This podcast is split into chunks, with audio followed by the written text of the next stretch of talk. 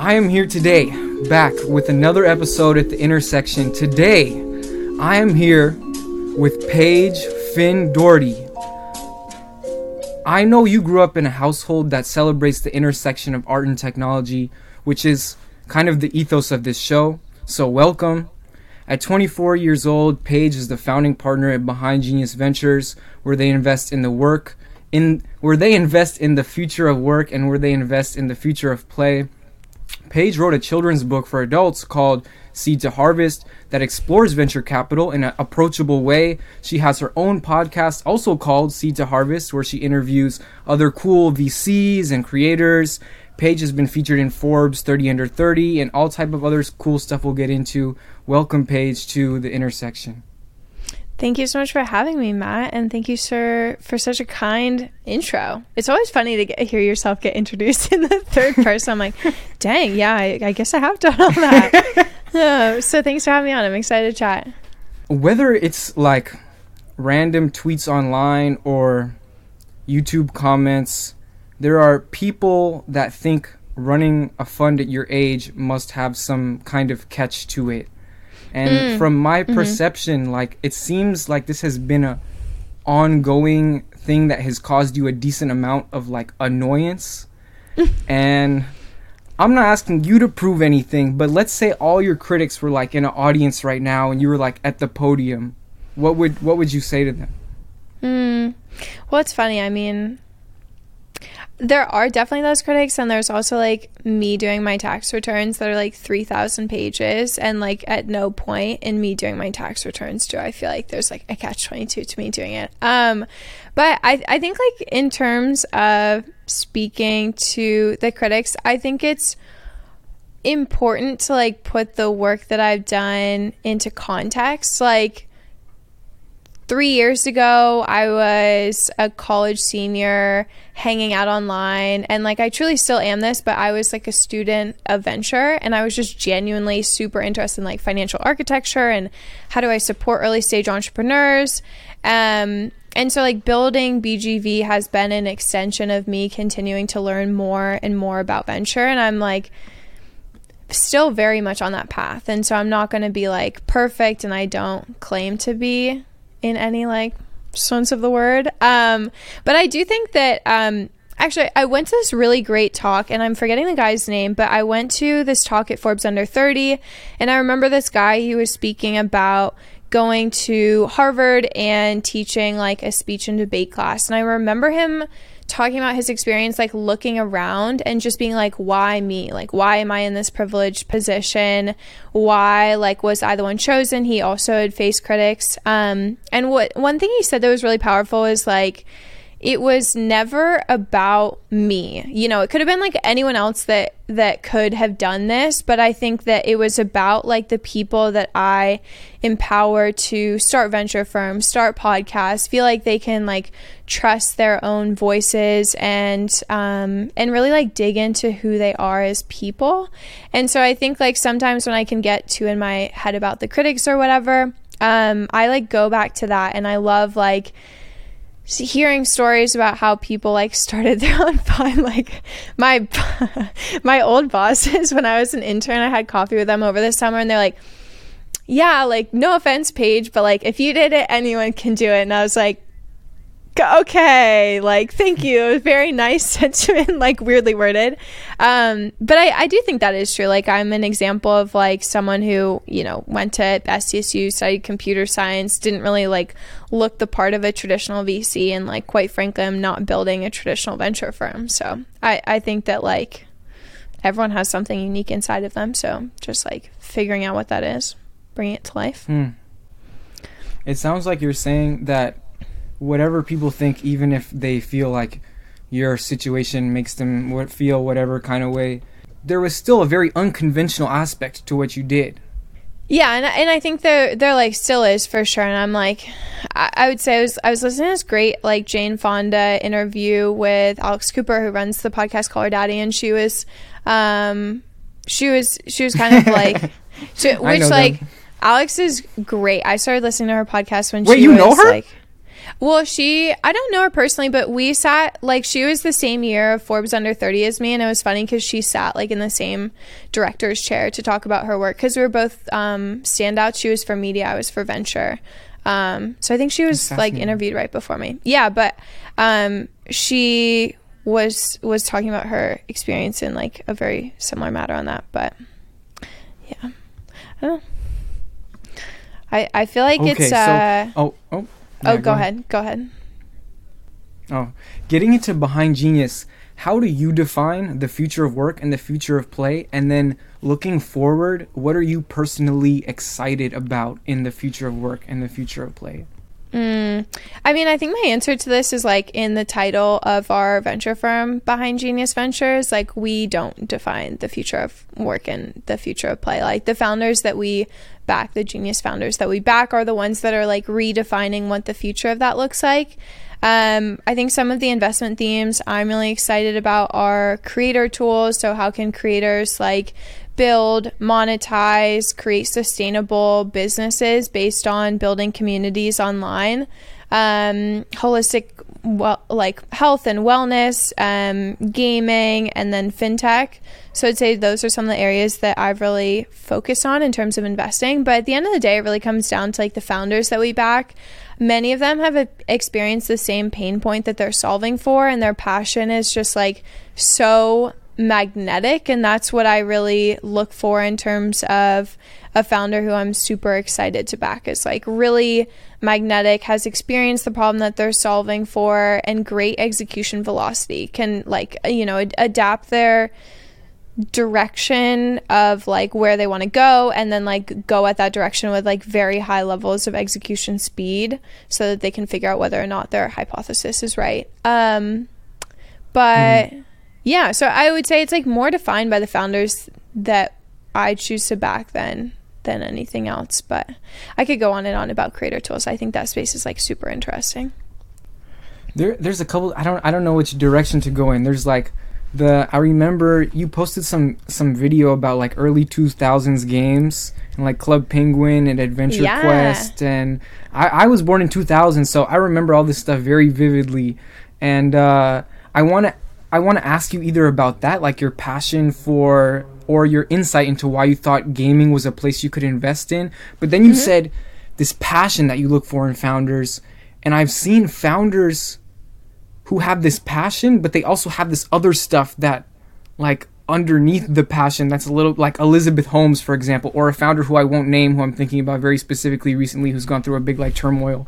Um, okay, we'll we'll talk about gaming first. Why do you?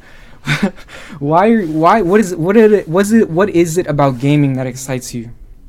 Mm, well, I feel like that sense of connection, and I feel like this is also coming from like you know I was born in '98, so like I I broke my wrist when I was like in seventh grade, and so I spent like probably a month at home, and I was just playing like Line Rider and cool math games and Club Penguin and Adventure Quest and all these games. I was just like so interested in. It was so like interesting to participate in a reality where I feel like different styles of games, whether they're like um, massive multiplayer like role playing games, or they're like first person shooter, or they're like building games where you're like building up um, like uh, oh my god, what was DragonVale? I think that it was what it was called. I played that a lot. Um, I think that like different people are like really talented at like different games, and so I feel like it's a really interesting way for folks who might not be as confident in their skills to like build up confidence and skills in like a specific game. Um, and it's kind of similar to the way that I viewed Twitter, like in the early days, like I, uh, like Twitter as a game, like I was good, I was good at, like I'm a writer, um, and I really enjoy like building community. And it was like all these people that I looked up to, and I was like, you mean I can just like DM them and say like, hi, what's up? Big fan of your work. Uh, it's so cool. Huh. Um, so I think that like gaming for me has been a passion and then my brothers are both big gamers so they're um like 22 and 20 so they're very much like gaming a lot with their friends and I feel like it brings them a sense of community when they have friends that have gone to college in different places. Um and so I think there's like games you can play by yourself games that you can play with existing friends that's just like an extension of your offline friendship and then there's like games where you can find excuse me like new friends um, online which i would say like twitter's pretty similar to that or has been for me um, and like my brother plays rocket league all the time. But i'm really interested in like gaming infrastructure and like what are the mm-hmm the layers that enable new technology to come through. So, like a couple of the investments we made were like Aviron, which is a game based rowing machine, and then um, the Last Gameboard, which is a digital tabletop gaming platform. I think hardware in the gaming space is really interesting. Um, I studied mechanical engineering, and I know how difficult it is to build like a working prototype. Um, it's just such a different iterative cycle than it is to build a software product. But I think that there's something like physical things have spiritual weight and i feel like to interact with um, a game in that way can be a really special experience. So yeah. Hmm. Interesting. So you you mentioned something really interesting to me when i was doing research about how you've always been curious about how the world works from mm-hmm. physical things, starting with mechanical engineering to computers with uh, coding and software engineering, and then venture you see as this abstraction of learning how to help founders create stuff and how the world works. And I was like, whoa, when I heard that. Could you please elaborate on venture being an abstraction of learning how entrepreneurial success works? Because that's like mm-hmm. concept to me. Yeah, I th- well, I think it was really interesting. And like, look, it's like really easy to construct a narrative looking back. So this is like definitely not how I saw it. Like going through, I was kind of just like in college exploring my different interests, and this is the narrative that I chose to overlay on that. Um, so it all kind of like came together nicely. So I think that's important to keep in context. But I started out in mechanical engineering, which is like discovering how physical things are built and put together, how systems work together. Um, I worked at Northrop Grumman, so the machines that I was working on were like you know, massive autonomous vehicles, which was really interesting. Um, and then I ended up switching to computer science because I saw the leverage that computer science um, gave to, you know, machines that were like big physical machines. Um, and also the, the ramifications of software in like a purely abstract way where there's like no physical element of it, which I thought was really interesting. Um, and so I just like continued to explore that. And then I joined an entrepreneurship program, and I feel like okay, there's like a, a level of abstraction even further than that, where it's like, okay, you're not just building a machine or a software, like you're building a company, and that comes with many different like factors, of which like software and hardware can be one. Um, and then, like, a layer of abstraction above that would be like venture funds, where you're constructing a portfolio of these different companies um, that entrepreneurs are building. And so I think it, it, it's like, because now I run a venture firm, now I'm able to like see down through those different levels. And because I participated as like an individual contributor in those different areas, it's really interesting to like dig deeper into some of the details where I have technical fluency. Like I, I studied CS and I, I worked as a for a year as a developer success engineer at WorkOS. Um, so I didn't have like you know a decade of experience, but um, but I knew enough to ask like questions about like the technology that I was investing in. Um, but yeah, I, I think like right. that abstraction layer is pretty interesting. Does that answer your question? Yeah, it answers it so you were you were and maybe still are a, a big fan of Vic Mensa. Mm-hmm. Save money, gang. So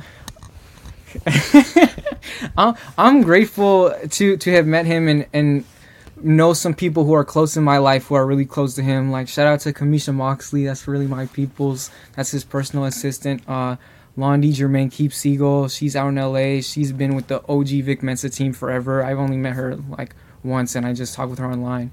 Uh, but anyway, you're from San Diego, and Vic Mensa is super, super, super underrated. But that being said, he doesn't have the largest fan base compared to the other artists in his stratosphere, and yet mm-hmm. he was one of your favorite artists, as if you were like from Chicago. So yeah. how did you discover Vic Yeah. Um, how did I discover Vic? That's a good question. I feel like, well, like first off, it's important to preface this with like I thought I was going to manage rappers. Like I was for sure that was like the path I was going down.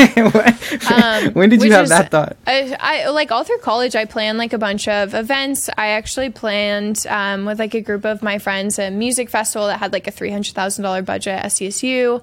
We booked Vic Mensa for the openers. Hmm. Whoa, that was yeah, it was cool. I got to meet him um like very briefly but it was it was cool to like see that come full circle. Um but i started like interviewing a bunch of artists. So i was going to shows for free which was sick and i would take my like camera that would work like half the time and be like i'm shooting this for my music newsletter that like my mom reads. But, um it was it was like a really interesting period. And i i remember finding um vic's music at a at a really like challenging point in my life. Um he has a song like called there's a lot going on. And his like lyricism when he was describing things that were going on in his life just th- they were like so raw. And he's just such a powerful storyteller that I I just thought his music was really interesting. I was actually tutoring someone and um, they were assigned to write a paper on um, the situation in Flint with like the the water crisis and Vic had written a song about it. So I actually like gave my um, like pupil the song to listen to and so he wrote his whole paper on it. Um, but I really? yeah, yeah. I, I mean, I think he's just like a an incredible translator. I haven't followed his work as closely as I did in like 2017, 2018. Um, but I, I think he's just like a very powerful storyteller and translator. Um, so yeah. Yeah. I interviewed Cozz, who's kind of like in a similar. Well, he's like on. He was on the Dreamville label when I interviewed him, but I feel like they're like quite similar in like s- artistic style, like very like lyrically oriented. I think it's also a bit challenging when you're like an artist that's very lyrically oriented because I do think it is a bit more challenging to make like party bangers. To make lit music? Yeah, Yes. I'm like I'm not necessarily gonna put on like a Vic Mensa song in the club. I'm gonna like Yes. listen to it on my like drive home or something when I'm like in my feels. Yeah. this is a common dilemma with many, many, many artists. I could go on and on and on, on about that topic. Anyway, so like you said, um, you you have this background in mechanical engineering and computer science and being super technical, and I've met other founders over the years who've built ventures with the goal of helping more young girls feel excited about tech. So similarly to why you wrote Seed to Harvest, making things more approachable, what does Paige think is needed today to get more young girls excited about tech? Mm, well, I feel like a big a big thing for me was just like meeting people that were doing cool things. Like I remember when I got into mechanical engineering, I started learning more about like what being an Imagineer was, and it was like, what you get to like build roller coasters, and I think that like making making the connection between things that you see or use or look up to in like your everyday life are built by people who look like you. I think that the like just having more female role models is really important. That's why I think like the rise of the creator economy is really interesting because there's like all these different niches um, and some like really interesting like tech influencers who have been transparent about like their kind of like what what the industry is like and just like what people actually do. Like the transition between going from like high school or college to working is really like you kind of don't know what to expect. Like you might have been on a couple tours of an office or someone might have come in to talk to your class, but it is really like a very abrupt transition. Um, so yeah, I, feel like more representation and then just like more insight into like what what it actually is, what it actually means to like be an engineer or computer scientist um, or like software engineer. That's a simple, straightforward, and really great answer. So, what does your day to day life look like behind Genius? Like, what did you do this week? What did I do this week? I spent a lot of time with like founders and investors, which was really nice. So it was like quite community oriented, um, working with some founders who are going out to raise. I would say like one of our oh, the two biggest pillars is like I help founders tell better stories and build stronger communities. Um, and so most of my calls like orient around that on like how can I tell this story better or like better from a visual perspective? How can I get it to resonate with like a larger variety of people or investors or customers or employees? Um, and then the other part of that is like community. So it's like thinking about how do you like you have this community feedback. How do you parse through it? Or how do you get more community feedback?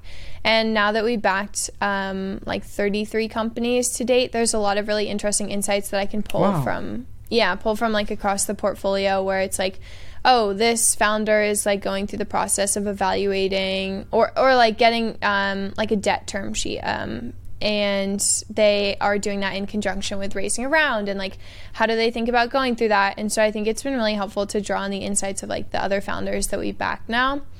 Um, and then i've been making some content. I've started posting more on tiktok which has been really fun. And then i would say like the day to day of running a venture firm is kind of like i did some some reference calls for an investment. Um, I don't know. It's it's always it's always different, but it's like very relationship oriented. So I find a lot of times like I'm I'm like calling an investor who I value their opinion. I have a question to ask them. I'm very much like a community top venture capitalist. So I feel like I just spend a lot of time like asking people questions and and for advice. And I think that that was something that I um, just like was really important to me in, in continuing my career. Even though like I run a venture firm now, I still like ask for help all the time. Very cool.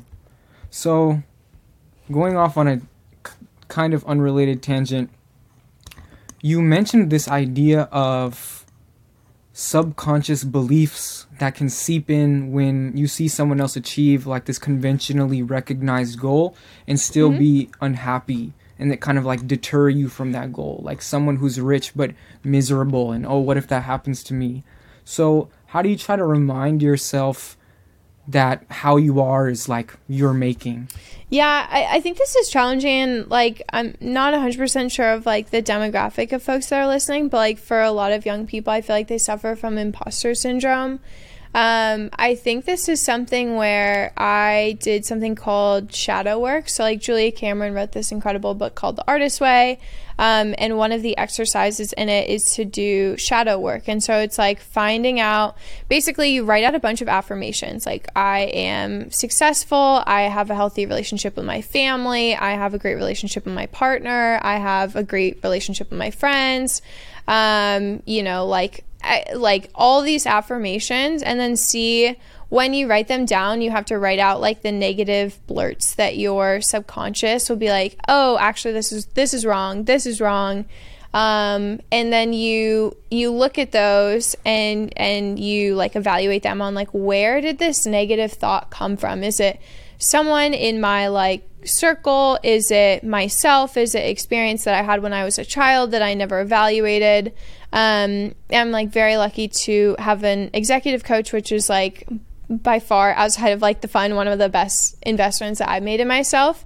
Um, and she really helped me go through like a lot of this shadow work and where I was feeling resistance. So I would say I would like definitely recommend that work. And it, it's like it is work. Like that is a challenging thing to look at where you're you're seeing resistance. Um, but I think that was really helpful because I was able to see like, okay, there's examples of people who um, who I know like are successful but unhappy. But there's also like examples of people that I know that are successful and, and really happy and like have great relationships with right. their family.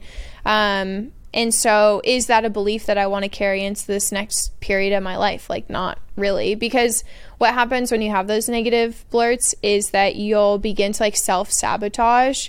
Um, where if you think that if your like core belief is that if you get successful that you will be unhappy then you'll start to sabotage yourself on the way to success because you don't want to be unhappy um, so i think that doing shadow work was really impactful for me that's a really interesting concept. I think it's worth like experimenting with. yeah. Um you have a big passion for writing like you said earlier. You get a lot of joy out of the impact your writing has on people. Tell us about Paige's love for writing. Um sure. I mean, I think it starts with journaling. I think that um journaling has been something I've been doing since I was really young. And I feel like it's such an interesting expression of like who you are to go back and like read journal entries from when I was like 15 or 18 or like 20 and just like see um you know what was i what was i thinking about then what was i worried about like is that still valid now like how have i changed and then like kind of taking those insights and writing about them has been really helpful.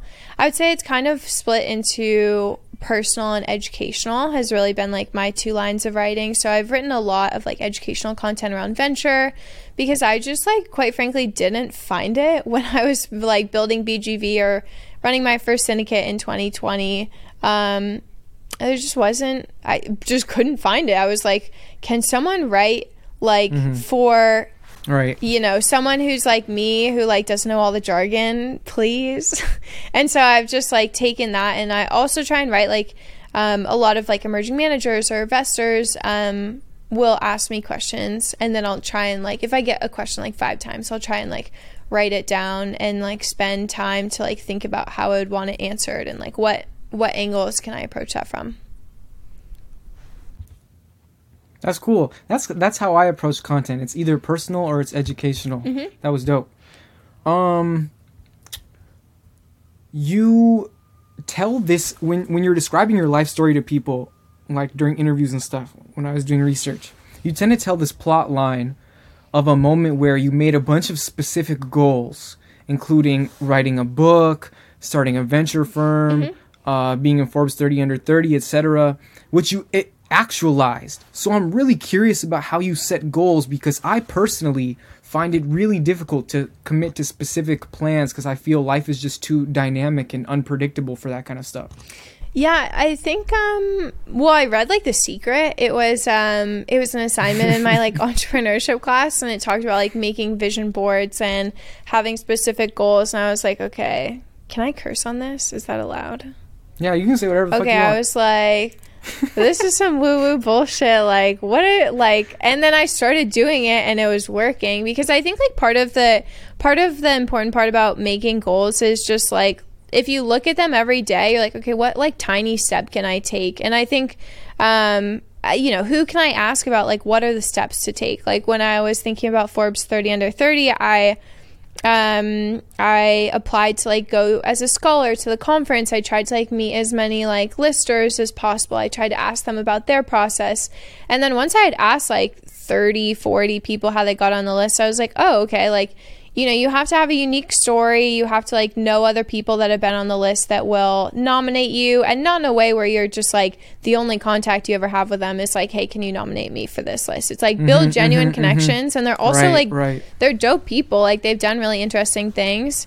Um, and then you have to have like a unique story and then like um, execution velocity as well. Like uh, they look a lot at like how much you've accomplished in a short amount of time um, so I think like going through those steps, I was kind of like, okay, here's like some different steps, and I think I had actually written out like what my steps were to get on Forbes uh, 30 under 30, and I pretty much like got like I got through them, but then um, running like an investment firm became really like my main like goal and role. Um, and so I think when actually like, got to that point in time, it was much less like I wasn't like architecting someone nominating me. It was like one of our LPs reached out and they're like, "Hey, can like can I nominate you?" And it was just like this very casual conversation. It wasn't like um, me asking asking about it or anything. You have been selected for the. Yeah, exactly. Um, and yeah, so I, I wrote three post it notes when I was 19 and I put them on my wall and I looked at them every day. And I just, it, it took me four years to like accomplish them. So, um, I would say like I had them in mind as I was going through my day. I had them in mind as I was talking to other people and they were asking what help I needed. I just like had that clear vision and I think like if you don't have that clear vision, like your goal should be just like find out what my purpose is and just put that on a post-it note on your wall and just look at it. And it doesn't have to be something that you act on immediately. Just like if you think about it once every day, that's like more than thinking about it every couple days or you know whatever you just put in an obvious place in in your room or your bathroom or whatever um but yeah, I don't I don't know. I, I feel like it's it's been like a very powerful exercise. Like actually this office I I put I had like a reminder in my email so it was like office with Breville coffee machine. Um, which is very specific and I really don't know why I picked the Breville, but I feel like a lot of people I looked up to had them. So I was like, okay, I feel like I want one. So here's the Breville in, in my background. Um, but I put that in, You did it again. yeah, and I did it. Here I am. Um, and I think that it took a bunch of steps to get there, and it was like a, a very. I think that also the other thing about goals is like they're very proactive. It's hard to be like just you know they drop out of the universe and they happen. It's like continuing to take the proactive steps to work towards that, and just having a post-it note that you're looking at every day is really helpful. So yeah i guess like mine this That's year That's a great answer. Yeah like- mhm. i was gonna say like mine this Go year ahead, just like journal every day and then like embrace my femininity because i think that it's um it's it's just like a very male dominated industry and i think there is um Mhm. has been like traditionally pressure to like act in a certain way um and so i wanted to like embrace that more yeah like you gotta be like girl boss but when they say girl boss it's like you gotta be girl you gotta be like girl like fight your way through and like i don't i'm i'm, tr- I'm trying to choose my words carefully because no i, I um, think like the Well, I guess like a big part of it is just like how emotional that I want to be in business. And I think like for me, emotions are really important in like my investing practice, the way I hold space for founders, the way that I connect with people. And so I think for me, it was like more um, a reflection of that. And then also just like, I don't know, taking like more dance classes and like being more creative and like opening myself up to connections with people. I think that those are some of the things that I was thinking about when I wrote that. like sensual and expressive and the, i think these things have a very amazing role in business that definitely go Yeah, exactly. Uh, and it's like there's only 11 percent of partners in venture firms are women. Two percent of like fund managers are women. So I was like, I don't know. I feel like if I like dig into that more and like find out the way that I can uniquely express that through my business, it also Yeah. like it makes it more of a clear uh, vision for what I'm building. So yeah, yeah that's awesome vibes. I'll keep you updated. please please keep me updated um you said that um anyone from any background can get into venture which i agree but to uh, play devil's advocate like i don't think people from unconventional backgrounds are as likely to get into venture unless they see it as something not Cool. just approachable yes cool Is- Well, is that what yeah, you said Yeah, exactly. Right, right, right. How, so how do you think interesting like young people like yourself, ourself, can push venture into a rebranding of being more cool? You know what I'm saying? So that it becomes automatically more inclusive. Yeah, I mean, like I was joking with my chief staff about this, but like Jordans as um as a uniform is kind of like one of the things that I was suggesting. It was funny. I was like at the Forbes conference, and both Riley and I were wearing Jordans, and someone walked up to us and they're like, "Oh, like, do you run a consumer company, whatever?" And we were like, "No, like we, you know, we it's a venture fund." And they're like, "What?" And I don't know. Like I feel like I've always been in a street style, and that goes into like working in music and being really interested in that. Um, so I mean, I think, and then also like through my content, just being being a 24 year old, like yeah, I, I you know I run BGV and manage like 10 million plus in AUM, but like I'm also 24, so why should I like act my age in that way? Um, I think that that like makes it a lot more approachable and. I think that there's some like really cool venture firms as well, like some of the ones in like the consumer space. Um, like I think uh, Night Ventures is super interesting. My friend Emily Herrera over there is um, is really cool, but it's like Mr. Beast venture arm. Um, I think that like a lot of people are doing things that are cool. They might just not be talked about as broadly. So I want to like share those stories through my podcast. Um, but yeah, I don't know. I like I hope to like contribute to the cool the coolness factor of VC. Um but uh I think I think you will. yeah, TBD.